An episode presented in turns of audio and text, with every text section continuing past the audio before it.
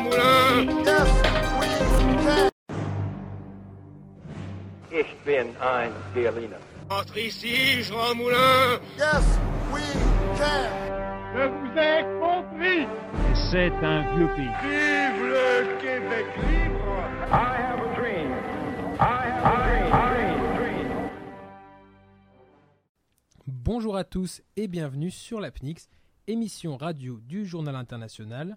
Et aujourd'hui, nous nous retrouvons pour la deuxième émission de la saison et la première émission d'une nouvelle équipe qui succède à celle de Charlotte qui vous a parlé la semaine passée du Japon. Je vous présente les membres de cette nouvelle équipe puisqu'ils sont tous eux-mêmes nouveaux sauf euh, une rescapée de l'an passé. Salut Margot. Salut Pour accompagner Margot, deux euh, magnifiques chroniqueuses et un chroniqueur, galanterie oblige. Commençons par Sabrina et Sarah. Salut Hey Salut Et enfin, non, non moins le, le plus beau, euh, on termine par lui. On est tous beaux. Rodrigo, salut, ça va? Ouais, salut. Donc aujourd'hui, pour vous présenter le thème, on va parler euh, d'un sujet qui nous touche tous et qui nous a tous euh, marqué cet été, puisqu'on va parler de l'Amazonie. Comme vous le savez, l'Amazonie a fait l'actualité cet été, puisque de nombreux incendies sont venus la ravager, provoquant l'émoi international et de vives réactions de la part tant des Brésiliens que de la communauté internationale et des habitants du monde entier. Cet euh, incendie euh, se déroule également d'une période de réveil sur les questions environnementales et permet de susciter une sorte de déclencheur euh, à ces questions. Il y a des enjeux géopolitiques qui tournent autour de l'Amazonie, tant dans les sens de politique intérieure, puisqu'elle révèle une certaine position brésilienne du nouveau président Bolsonaro, tant à l'extérieur également, puisque le G7 notamment s'est emparé de la question cet été. Cette problématique touche donc tout le monde et nous allons essayer euh, de la développer le mieux possible aujourd'hui autour de quatre chroniques diverses mais euh, se complétant parfaitement. Donc pour vous établir le, sommet de l'émi- le sommaire de l'émission, nous commencerons avec Sabrina. De quoi vas-tu nous parler aujourd'hui Sabrina? Euh, je vais parler de la vision interne entre guillemets de l'Amazonie et plus particulièrement de la vision de Bolsonaro et euh, de- des conséquences de, de sa politique sur, euh, sur l'Amazonie. Eh ben super, on a hâte. Et euh, Margot enchaînera juste derrière toi pour nous parler, Margot, de... Donc c'est un peu le débat autour de l'Amazonie. Est-ce que c'est un bien commun de l'humanité ou pas? Donc des questions euh, territoriales aussi et des questions internationales. Voilà. On clora un peu ce chapitre euh, de relations internationales avec Sarah qui va nous parler, je crois, des populations indigènes. Ouais, c'est ça. Et particulièrement des indigènes qui vivent au Brésil, au, Péri- au Pérou, pardon, et c'est en Bolivie. Ok, bah nickel. Et on conclura donc par Rodrigo. De quoi vas-tu nous parler, Rodrigo? On va parler euh, de la population brésilienne et comment elle réagit euh, face aux mesures du gouvernement de, de Bolsonaro. Ok, bah super. On conclura cette émission avec un invité que euh, nous recevrons donc en fin d'émission. Étienne, euh, qui est un étudiant euh, à Lyon 2 et qui viendra nous parler de son expérience au Brésil. Mais ça, on le développera lors de son arrivée. On peut donc commencer. Sabrina, c'est à toi. Fais-nous rêver. Allez, c'est parti. Donc euh, l'Amazonie en soi, bah, c'est une forêt qui est partagée entre 9 pays. Mais euh, il n'empêche que 63% de sa surface est en réalité située au Brésil. Et du coup, bah, forcément, euh, le sort de l'Amazonie est euh, davantage lié à la gestion qu'en fait le gouvernement brésilien. Donc en gros, pour refaire un rapide historique de la gestion gouvernementale de l'Amazonie, on peut dire que l'État brésilien a réellement commencé à agir dans les années 2000 parce que c'est surtout dès 2004 en fait que le gouvernement du président Lula a mis en place plusieurs politiques pour protéger l'Amazonie et donc surtout pour euh, lutter contre le défrichage sauvage. Donc en soi, euh, qu'on soit clair, hein, ces, politiques sont loin euh, d'avoir arrêté la déforestation, mais euh, il n'empêche qu'elles l'ont fait diminuer de manière croissante jusqu'en 2016 où Michel Temer est arrivé au pouvoir. Et donc aujourd'hui, la situation, bah, c'est que bah, clairement, ça, ça va pas bien puisque Jair Bolsonaro a été élu président du Brésil en octobre 2018. Et donc en fait, euh, dès sa campagne présidentielle, euh, bah, il a clairement affiché ses euh, opinions climato-sceptiques. Et de manière générale, en fait, Jair Bolsonaro est, opposé à tout ce qui constitue un frein au développement économique du Brésil. Et donc parmi ces freins-là, du coup, il y a la protection de l'environnement. Et donc durant sa campagne, il avait notamment promis de fusionner le ministère de l'Environnement avec le ministère de l'Agriculture. Et donc finalement, il a renoncé à cette promesse quand il a formé son gouvernement. Et donc euh, de même, il a menacé à plusieurs reprises euh, de euh, sortir de l'accord de Paris sur le climat. Donc pour l'instant, il n'en est rien, mais à voir dans le futur. Il faut rappeler nos auditeurs que le mandat de Bolsonaro, donc, comme tu l'as dit, est débuté il y a maintenant 10 mois. est-ce que c'est vraiment suffisant pour clairement lui attribuer un rôle dans la situation d'Amazonie? En soi, une période de 10 mois, c'est quand même pas assez long pour établir euh, un bilan satisfaisant du coup de, sa présidence et de, des conséquences qu'elle a. Euh, il n'empêche qu'on peut déjà quand même voir euh, les incidences des politiques de Bolsonaro sur l'Amazonie. Donc, notamment, dès son deuxième jour en tant que président, Bolsonaro a souhaité confier au ministère de l'Agriculture la tutelle de la démarcation des terres indigènes en Amazonie. Et donc, le problème, bah, c'est que auparavant, cette, cette démarcation était assurée par la Fondation de l'Indien, sous tutelle du ministère de l'écologie. Donc en fait, le but, c'était euh, clairement d'ouvrir euh, les terres indigènes à l'exploitation minière et agricole pour satisfaire du coup les, bah, les lobbies qui soutiennent euh, la politique de Bolsonaro. Et euh, le problème, bah, c'est que euh, les, euh, les réserves indigènes représentent 13% du territoire brésilien, soit euh, bah, du coup une part non négligeable de ce territoire, et c'est l'une des meilleures protections en fait qu'il y a contre la déforestation. Donc heureusement, cette mesure a été bloquée euh, par la Cour suprême en août dernier. Donc quand même, on peut voir que les, décisions que prend Bolsonaro contre euh, l'environnement peuvent être contrecarrées par euh, du coup des contre-pouvoirs, mais euh, c'est pas toujours le cas. Et en réalité, plusieurs mesures anti-environnementales ont déjà été adoptées. Donc notamment, on a eu une diminution du montant des amendes qui punissent l'abattage forestier illégal et de manière générale, en fait, une diminution du nombre de sanctions qui sont émises par les agences environnementales du Brésil. Et donc ces agences, d'ailleurs, connaissent euh, une grande euh, réduction de leur pouvoir, avec notamment des coupes dans le budget, dans le personnel, ce qui explique d'ailleurs très sûrement euh, la diminution du nombre d'amendes émises. Et en plus de cela, un pacte a été voté pour dispenser les pesticides d'examen préalable avant leur certification. Donc du coup, en l'espace de six mois, le Brésil a pu certifier euh, 239 pesticides, ce qui est énorme. Et parmi eux, certains étaient classés toxiques, voire même très toxiques. Et donc là encore, on peut clairement voir en fait hum, l'influence qu'ont les lobbies euh, de l'agroalimentaire sur euh, le gouvernement de Bolsonaro. Est-ce qu'on peut déjà constater des réels impacts de cette politique sur l'Amazonie et sur l'environnement brésilien? Bah, en fait, les conséquences euh, de, de la politique de Bolsonaro ont surtout été visibles dès le mois de mai de cette année. Parce que donc, à cette époque-là, euh, l'INPE, donc, qui est l'Institut national de recherche spatiale du Brésil, euh, a montré, grâce à des données satellitales, euh, que en fait, euh, 739 km de forêts tropicales ont été détruits depuis janvier 2019. Donc en soi, c'est un peu abstrait comme chiffre, mais en gros, c'est le niveau de déforestation le plus élevé de ces dix dernières années. Donc euh, bah, c'est pas rien quoi. Et euh, après la publication de ces chiffres, euh, Bolsonaro a affirmé que les données de l'INPE n'étaient pas fiables. Il les a même qualifiées de mensonges. Bah voyons. forcément. Et donc, d'ailleurs, il a limogé Ricardo Galvao, donc le directeur de l'INPE, enfin l'ancien directeur du coup. C'est plus simple hein, comme ça. Bah voilà. Licencies les gens au moins, tout le monde est d'accord avec toi. Ah bah c'est sûr que là, il n'y a plus personne pour contester. À part évidemment la communauté internationale, mais on verra ça plus tard. Et donc, euh, par la suite, du coup, euh, la, situation de l'Amazonie, en fait, euh, s'est clairement empirée. euh, puisqu'en fait, bah, l'été, euh, c'est la saison la moins humide, et donc forcément, c'est la plus propice à la déforestation. Et donc, à cette période, en fait, le feu est utilisé pour nettoyer les zones qui, sont ont déjà été déforestées, pour ouvrir des pistes, et aussi pour préparer les terres à l'agriculture. Et donc le problème en fait de cette méthode, c'est tout simplement bah, qu'un incendie c'est incontrôlable et que bah, le feu finit par se propager à des zones qui n'étaient pas censées être, être brûlées de base. Et donc dès le mois de juillet, euh, le Brésil a connu d'immenses feux de forêt, accélérant à toute vitesse la déforestation. Euh, et donc en soi, même si bah, la déforestation augmente chaque année à cette période, l'augmentation qui a été enregistrée cette année était beaucoup plus importante que les autres, puisque la déforestation en juillet 2019 était 278 fois plus importante qu'en juillet 2018. Donc voilà. Et donc cette situation, forcément, elle a beaucoup alarmé la communauté internationale, donc qui a incité du coup Bolsonaro à agir euh, bah, pour l'Amazonie. Et euh, Bolsonaro a réagi avec une grande méfiance à ces incitations, puisqu'en fait, il y voit une tentative d'ingérence euh, de la part des, des autres puissances internationales. Et donc notamment, il a affirmé, je cite, l'Amazonie est à nous, pas à vous. Et euh, il a rejeté l'appellation de poumon de la planète, donc qui traduit bah, une conception collective de l'Amazonie. Alors, l'Amazonie est-elle vraiment à nous? C'est ce qu'on va voir après. Merci Sabougana pour ta chronique, après cette belle chronique, pas forcément la plus joyeuse qui soit. mais, euh, mais les faits sont là, les faits sont posés. Donc maintenant, euh, Margot va pouvoir nous dire si vraiment l'Amazonie est à Bolsonaro. Eh ben, comme l'a dit Sabrina, il l'a bien dit, l'Amazonie est à nous.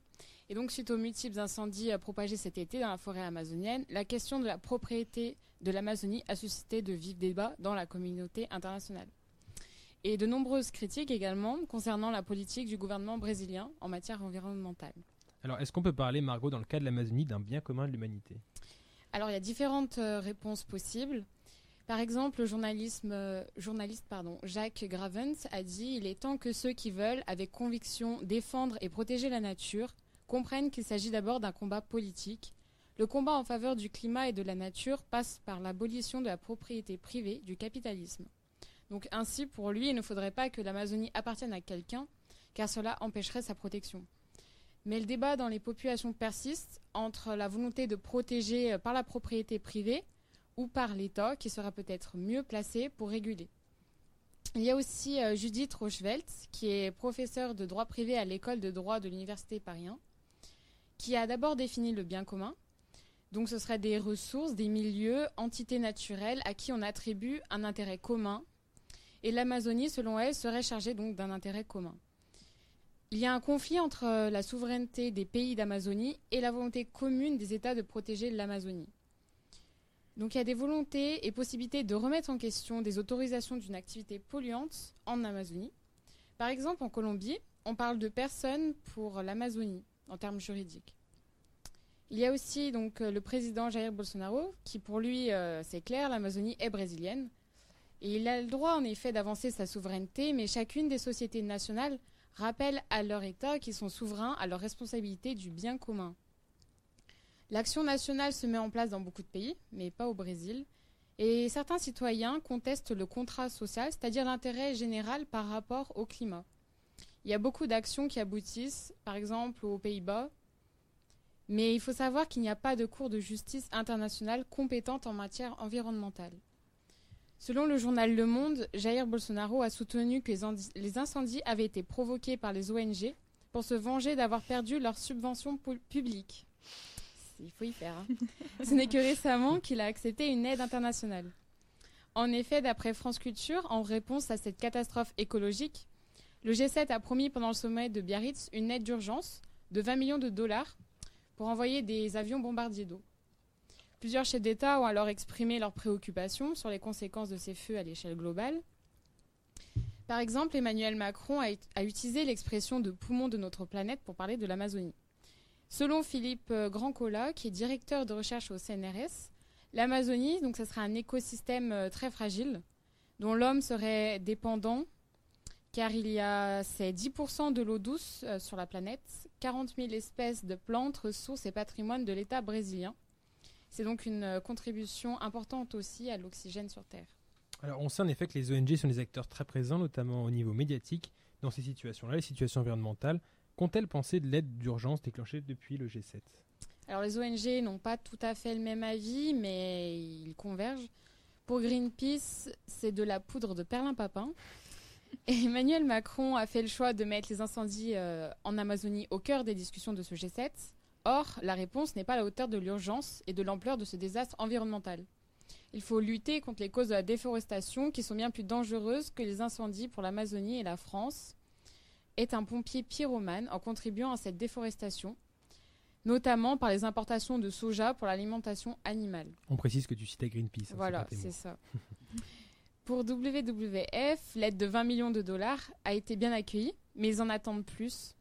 Ils disent que les membres du G7 n'ont pas su encore s'attaquer aux racines de cette crise en luttant de manière efficace contre la déforestation générée par leurs importations et leurs activités dans la région, notamment en matière de soja, viande ou minier. Donc les aides des pays semblent encore faibles et peu efficaces pour répondre aux problèmes de l'Amazonie. La France, euh, ayant un territoire avec une part de la forêt amazonienne, qui est la Guyane, se sent peut-être plus concernée par les incendies que certains pays occidentaux qui n'en possèdent pas. Donc le débat de propriété de l'Amazonie se pose toujours à l'échelle internationale comme à l'échelle nationale. Eh bien, merci Margot, ça nous a bien éclairé cette situation un peu complexe à l'échelle internationale. Donc on a parlé de Bolsonaro, on a parlé de la réponse internationale, mais ce qui nous intéresse aussi, c'est le point de vue qu'ont les habitants sur place, et notamment les peuples indigènes qu'on oublie un peu trop souvent. Et Sarah va nous en parler aujourd'hui. Alors, euh, je vous préviens, on, on va pas aller encore dans la positivité. Hein, Yes. chronique. Alors, C'est comme je une disais, émission joie de vivre aujourd'hui. c'est ça, sponsorisé par Xanax. Euh, donc, je vais vous parler des indigènes euh, qui vivent en Amazonie, plus particulièrement ceux au Brésil, au Pérou et ceux en Bolivie. Voilà. Euh, cet été, on sait qu'il y a eu près de 1000 hectares de la forêt amazonienne qui ont été brûlés. 1000 hectares, c'est énorme. Et euh, donc, euh, je me suis demandé bah, quelle incidence euh, ce genre de catastrophe a sur les peuples indigènes, en fait. Euh, donc, pour commencer euh, cette chronique, qui est ludique, je vais vous poser euh, une petite question pour tester vos connaissances et votre écoute euh, de l'émission, parce que la réponse a été dite. Euh, quelle part représente les territoires autochtones sur les territoires brésiliens, à votre avis? Moi, je ne réponds pas parce que j'ai les réponses sous les yeux. Voilà. Alors, réponse A, 5%. Réponse B, 10%. Ou réponse C, 15%. Bah, du coup, tout à l'heure, j'ai dit 13%, donc techniquement, j'imagine que la réponse c'est 15%. Ouais.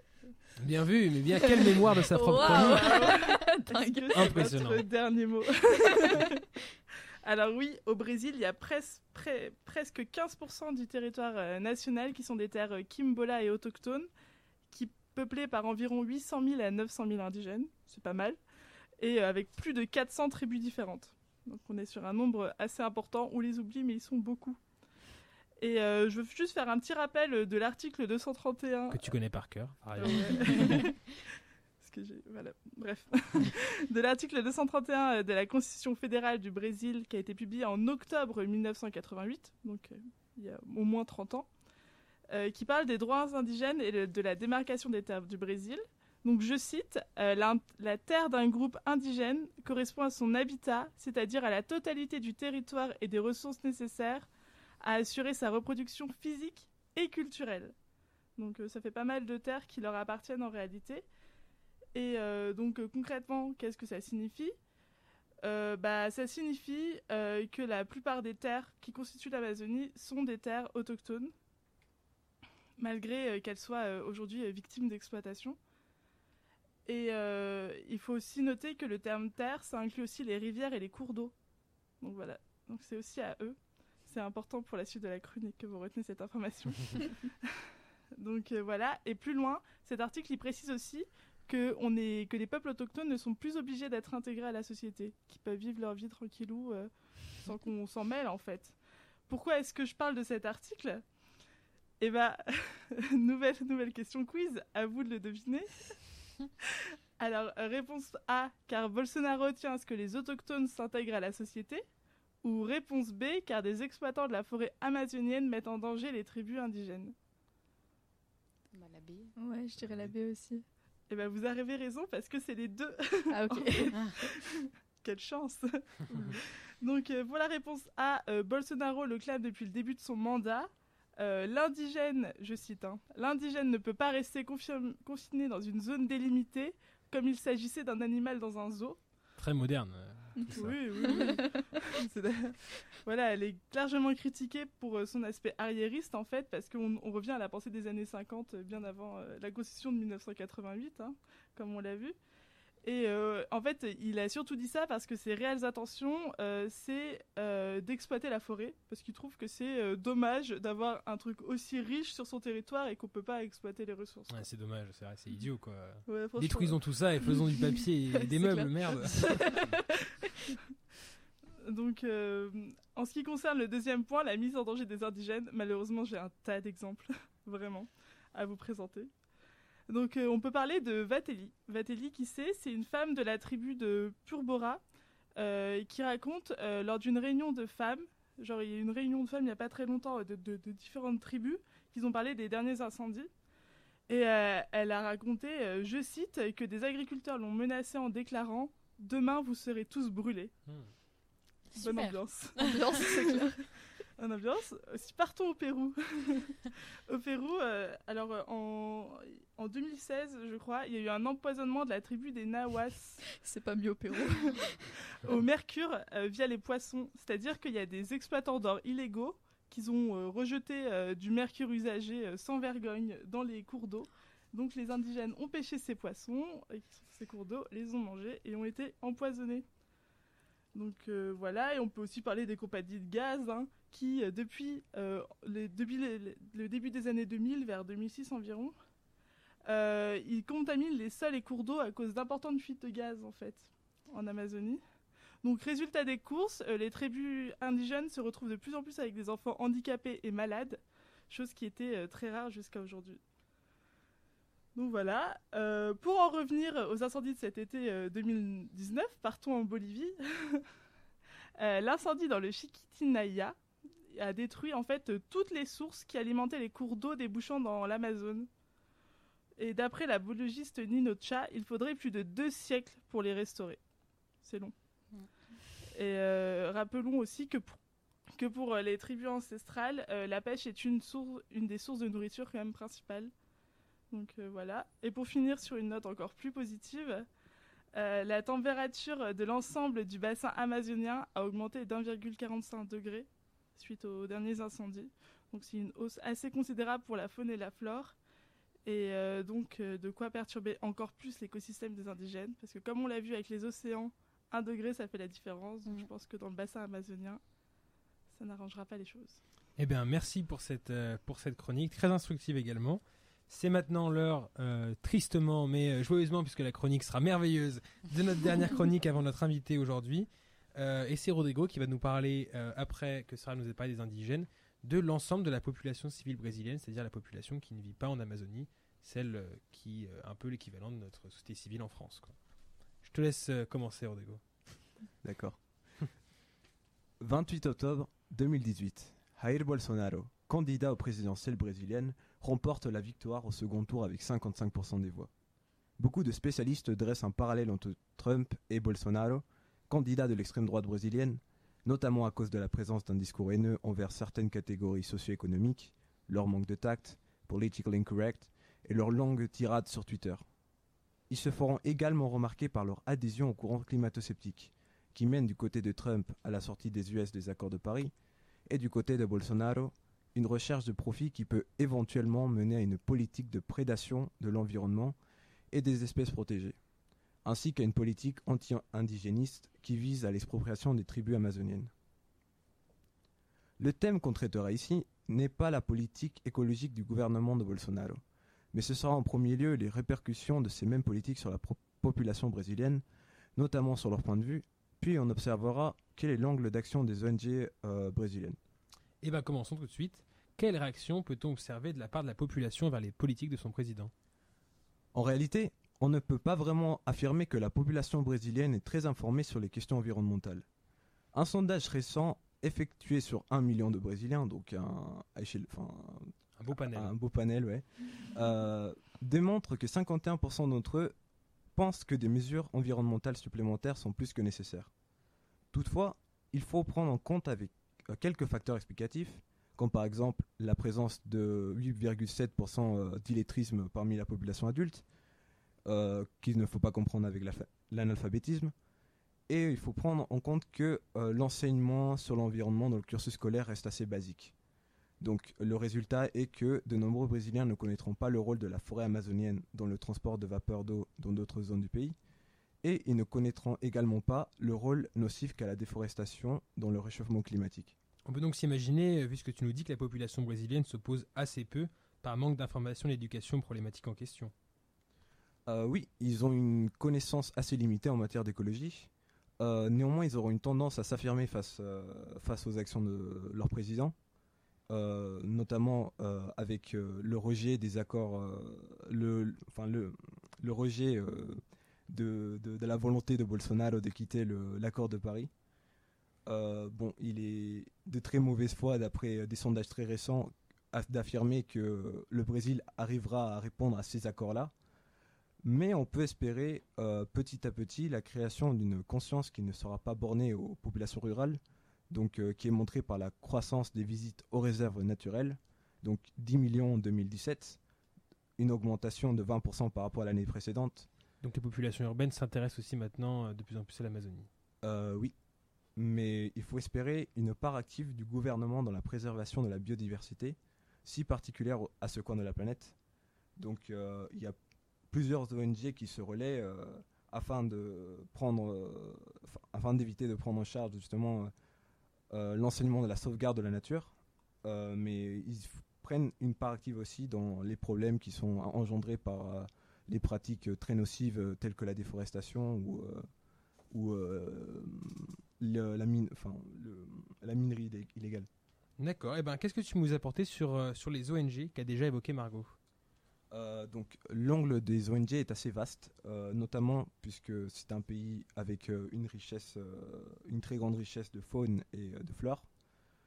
Mais comme nous l'avons vu précédemment, le rapport entre celle-ci et Bolsonaro sont plutôt conflict- conflictuels, puisque euh, ils refusent, que les ministères, les ministères d'agriculture ainsi que ceux de l'environnement soient fusionnés.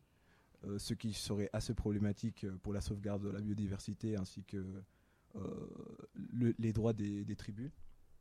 Bolsonaro avait, lancé comme avait lancé sur Twitter que le feu en Amazonie avait été causé à des points stratégiques, donc à des points juste, pour que on prenne des photos.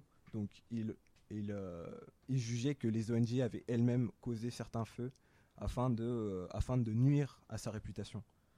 Et euh, en retour, euh, il a enlevé certaines subventions de celle-ci. Ok. Et ben, les ONG donc auront un travail encore plus important à fournir dans les années suivantes. Ben, merci Rodrigo. Merci à tous. C'est maintenant le moment de recevoir notre invité, Étienne, que nous allons interviewer, auquel nous allons poser diverses questions.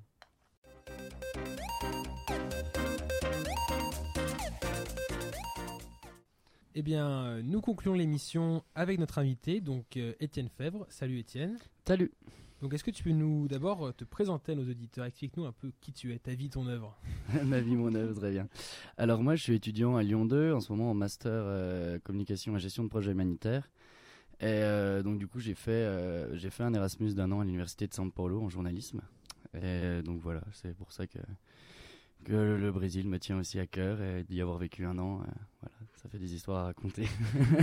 Donc, tu vas pour nous apporter un point de vue un peu plus euh, inside Euh, sur le Brésil.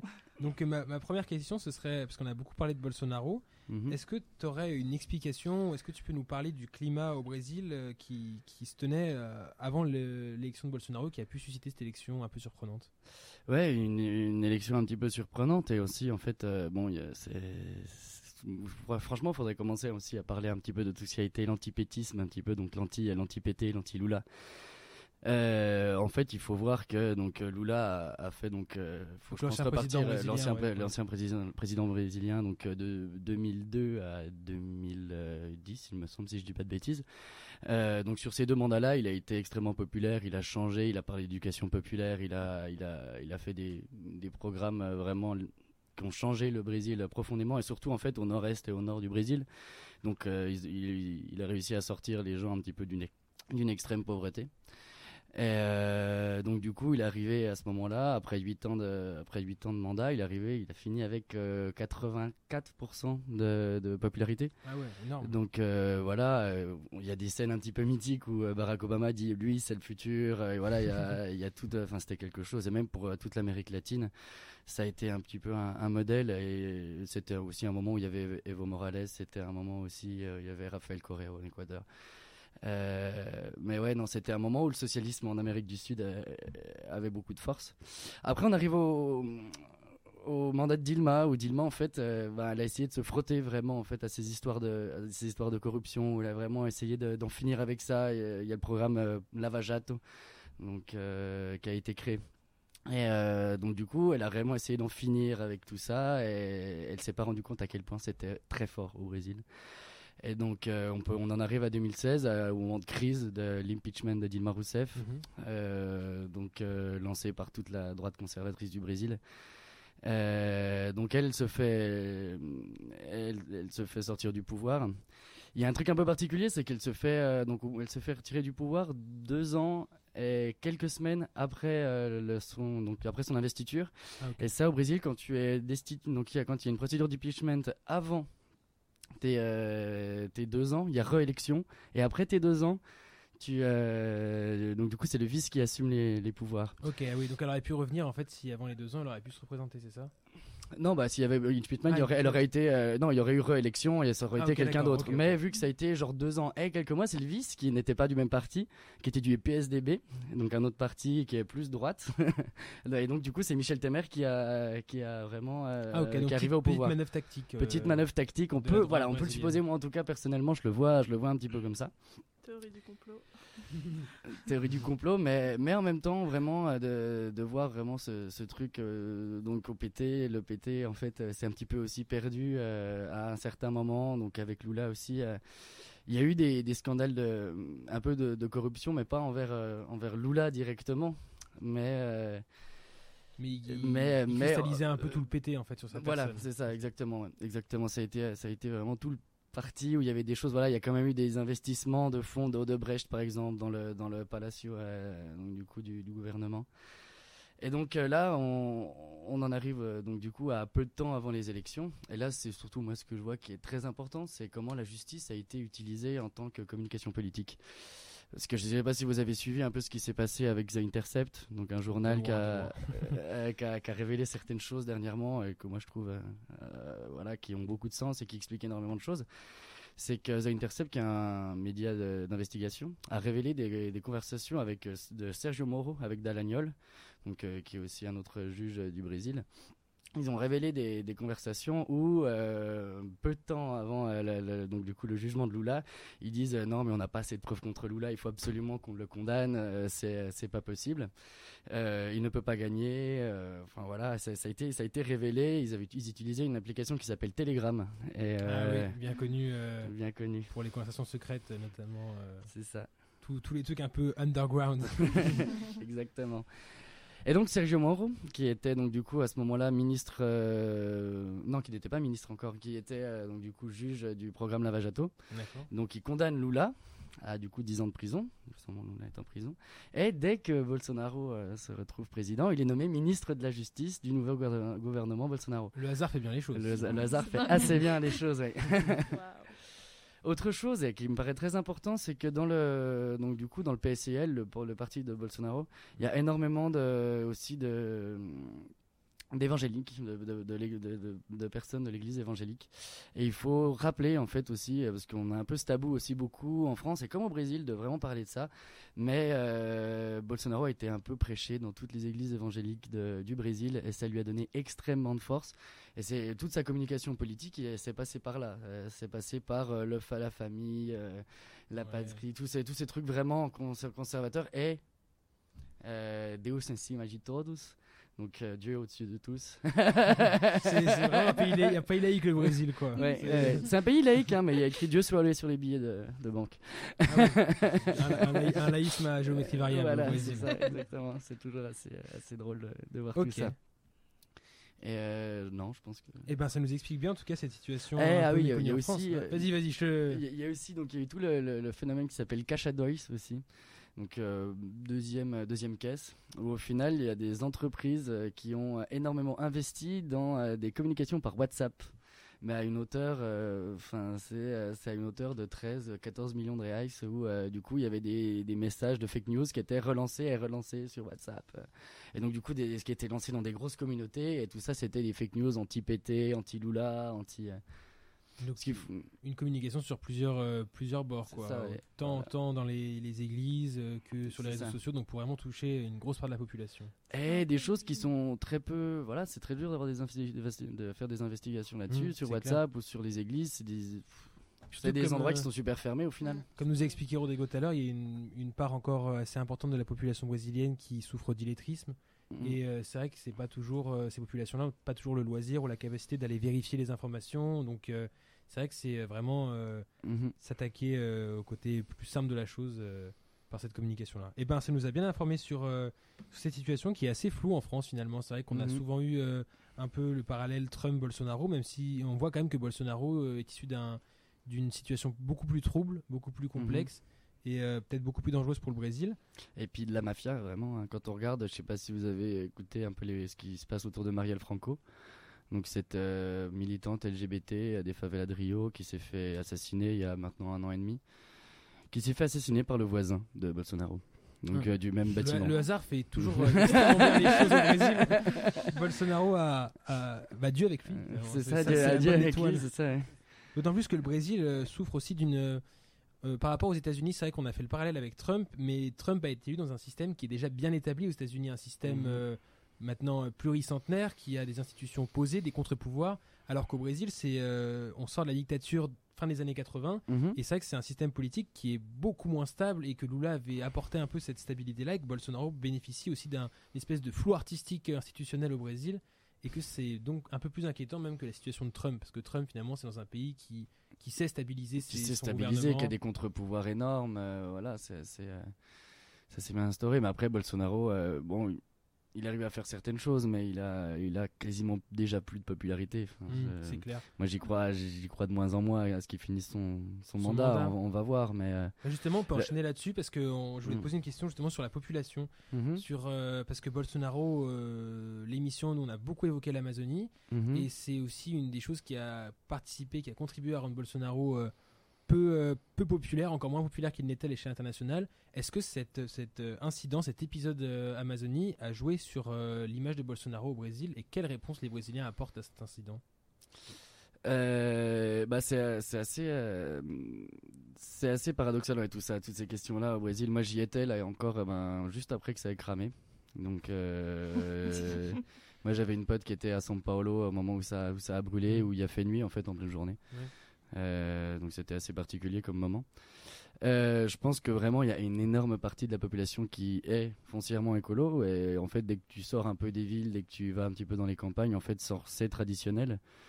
Et euh, je pense que dans tous les pays de l'Amérique latine, il y a quand même un, un rapport à la, à la nature qui est complètement différent en fait. Qui est, qui est- en, en France, on peut parler beaucoup de la Pachamama et, de, et de tout ça, mais je pense au Brésil, il y a, il y a vraiment de ça aussi, de toute la partie de- du nord, du nord-est et de l'Amazonie, qui sont les, les, les- les endroits les plus pauvres Population rurale. ouais. les populations rurales, au final, il n'y a pas besoin d'aller leur parler d'écologie. En fait, ils savent très bien en- qu'est-ce que c'est et c'est pas, c'est quelque chose qui est, qui est assez inné. Et quand ils, quand ils s'intéressent aux histoires de leurs parents, de leurs grands-parents, c'était des périodes où ils, utilisaient, euh, où ils utilisaient pas du tout les mêmes méthodes. Il, su- Mm. il suffit de leur rappeler en fait que comment ça faisait, comment ça se faisait l'agriculture il y a encore très peu de temps. et- Après, dans les milieux, dans les grandes villes, dans les milieux un peu plus, oui, un peu plus de gauche, un peu plus de, un peu plus social, les, ces arguments-là, ils sont tout le temps présents et ils ont bien conscience de, de l'énorme importance de, de, de, de l'Amazonie et de, de ces de ces, de ces feux de forêt euh, qui sont lancés vraiment à des fins économiques et, euh,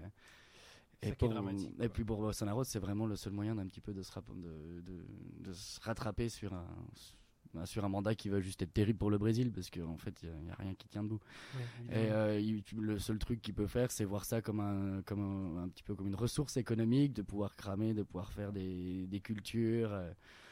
Lui, sur son mandat, ça fera que ressortir un petit peu mieux l'économie. Puis après, pour celui d'après, ça sera juste l'horreur. Puis après, pendant 10 ans, ça sera l'horreur. Mais l'économie, elle va pas changer. Enfin, elle peut que aller meilleure au final, Oui, euh, au final de cramer les choses maintenant.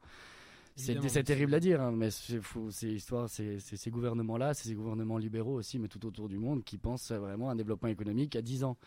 Des Pour, mesures euh, conjoncturelles, pas structurelles, ça, donc pour modifier l'économie sur un court terme et pas sur un long terme. Exactement, ouais. Ok. Ouais. Je Eh pense ben, est tous d'accord là-dessus. Oui, oui.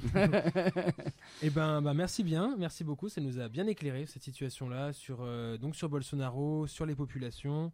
Mhm. Euh, est-ce que tu peux conclure un peu Est-ce que tu pourrais conclure sur ton point de vue, toi, sur comment va se va peut-être se conclure ce mandat euh, ce mandat de Bolsonaro? Est-ce qu'il va aller au bout? Est-ce que les populations brésiliennes aujourd'hui se Mhm. mobilisent contre leur président ou pour leur président? Parce qu'après tout, euh, c'est il y en a parce qu'il a été élu bien par une partie de la population brésilienne. Donc, euh, est-ce que tu peux nous terminer cette émission sur euh, sur son petit avis horizon sur ouais. Bolsonaro? Bah moi, comme je le disais avant, euh, voilà, je pense que je pense que là, c'est en train de vraiment se, se resserrer sur lui parce qu'il a, par exemple, euh, il y a, des- il y a deux semaines, euh, là, il s'est fait attaquer par la justice parce qu'il a dit que c'était les ONG qui brûlaient les qui brûlaient la forêt. Donc euh, ça, il a, il a dû se défendre, il doit se défendre devant la justice maintenant. Il a été attaqué par le STF, donc le, le, jo- le- le tribunal du Brésil, le tribunal suprême. Et on se rend bien compte aussi, voilà, que c'est qu'il fait, il est très proche de la mafia aussi. Donc avec cette histoire, euh, donc du coup euh, que ça soit le, voisin, son voisin, euh, qui est tué Marielle, Marielle, Franco. Et, et aussi que dernièrement, il a donné des passeports diplomatiques à des gens qui sont suspectés dans le, dans le, dans le cas de Marielle Franco aussi. Euh, donc il y a beaucoup de cas en fait, ça se resserre sur lui un peu à chaque minute. Euh, c'est quelqu'un pour moi qui est foncièrement, euh, enfin qui sait pas faire de la politique. Il, bon, il essaye de détonner à la Trump, sauf qu'il a pas la, la posture, il a ni le, le retour un petit peu, enfin il a, il a pas de, il a pas de recul. C'était plus recul, Ok. le mode recul. Il, voilà, il est dans les sentiments tout le temps. Il sait pas se contenir, il finit par dire des choses absurdes tout le temps et, et il montre un peu à chaque fois que qu'il sait rien sur rien. Et euh, je pense que ça, la population l'a bien compris. Et, on va voir parce que là, la semaine prochaine, euh, il y a le donc le rejugement, on peut dire, de Lula. Et il y a une possibilité que Lula sorte de prison la semaine prochaine. Donc ça, c'est voilà, à voir, à voir ce que ça aussi, ça peut avoir une énorme conséquence parce que Lula a été donné euh, à ces élections avant qu'il soit donc du coup mis en prison. Moi, je pense qu'on peut parler de prison politique, vraiment. Et parce qu'il est euh, son du coup euh, Lula est en prison en ce moment pour avoir tenté de dissimuler un titre de propriété d'un appartement qu'il aurait eu de pot de vin. Alors que Donc, tu es, tu es une, enfin faire tuer par son voisin, euh, ça c'est beaucoup moins grave. Ça, Ça, c'est beaucoup moins grave, voilà. Ça, ça passe. On rigole pas avec la propriété des appartements au Des Brésil, appartements, attention. voilà. Puis les pots de vin, ouais. Euh, donc je pense en tout cas tout ça, les, les Brésiliens sont en train de s'en rendre compte. Euh, voilà, il y a beaucoup de choses euh, qui sont en train de se, de se montrer et je pense que c'est très très dur de trouver des défenses à Bolsonaro même euh, aujourd'hui et de voir avec euh, la marée noire qui est en train de... Je sais pas si vous avez vu ça aussi. Et ouais, la marée noire en fait dans le nord-est du Brésil et puis euh, Bolsonaro qui arrive et puis qui dit bah c'est pas notre bateau à nous ça. Du coup, euh, bah, c'est pas à nous de laver les plages. Bon alors du coup c'est les pauvres qui nettoient les plages avec leurs bras. Eh ben super, Bah, ça, conclut, ça conclut magnifiquement notre émission dans l'ensemble très positive. Euh, merci, merci Étienne, merci à tous les chroniqueurs euh, pour leur euh, pour leur première chronique de l'année. Donc on se retrouve le mois prochain pour la seconde émission de cette équipe-là. Et euh, vous, vous nous retrouvez la semaine prochaine avec l'émission de l'équipe de Noémie qui vous parlera, je crois, d'Éthiopie. Salut à tous, merci.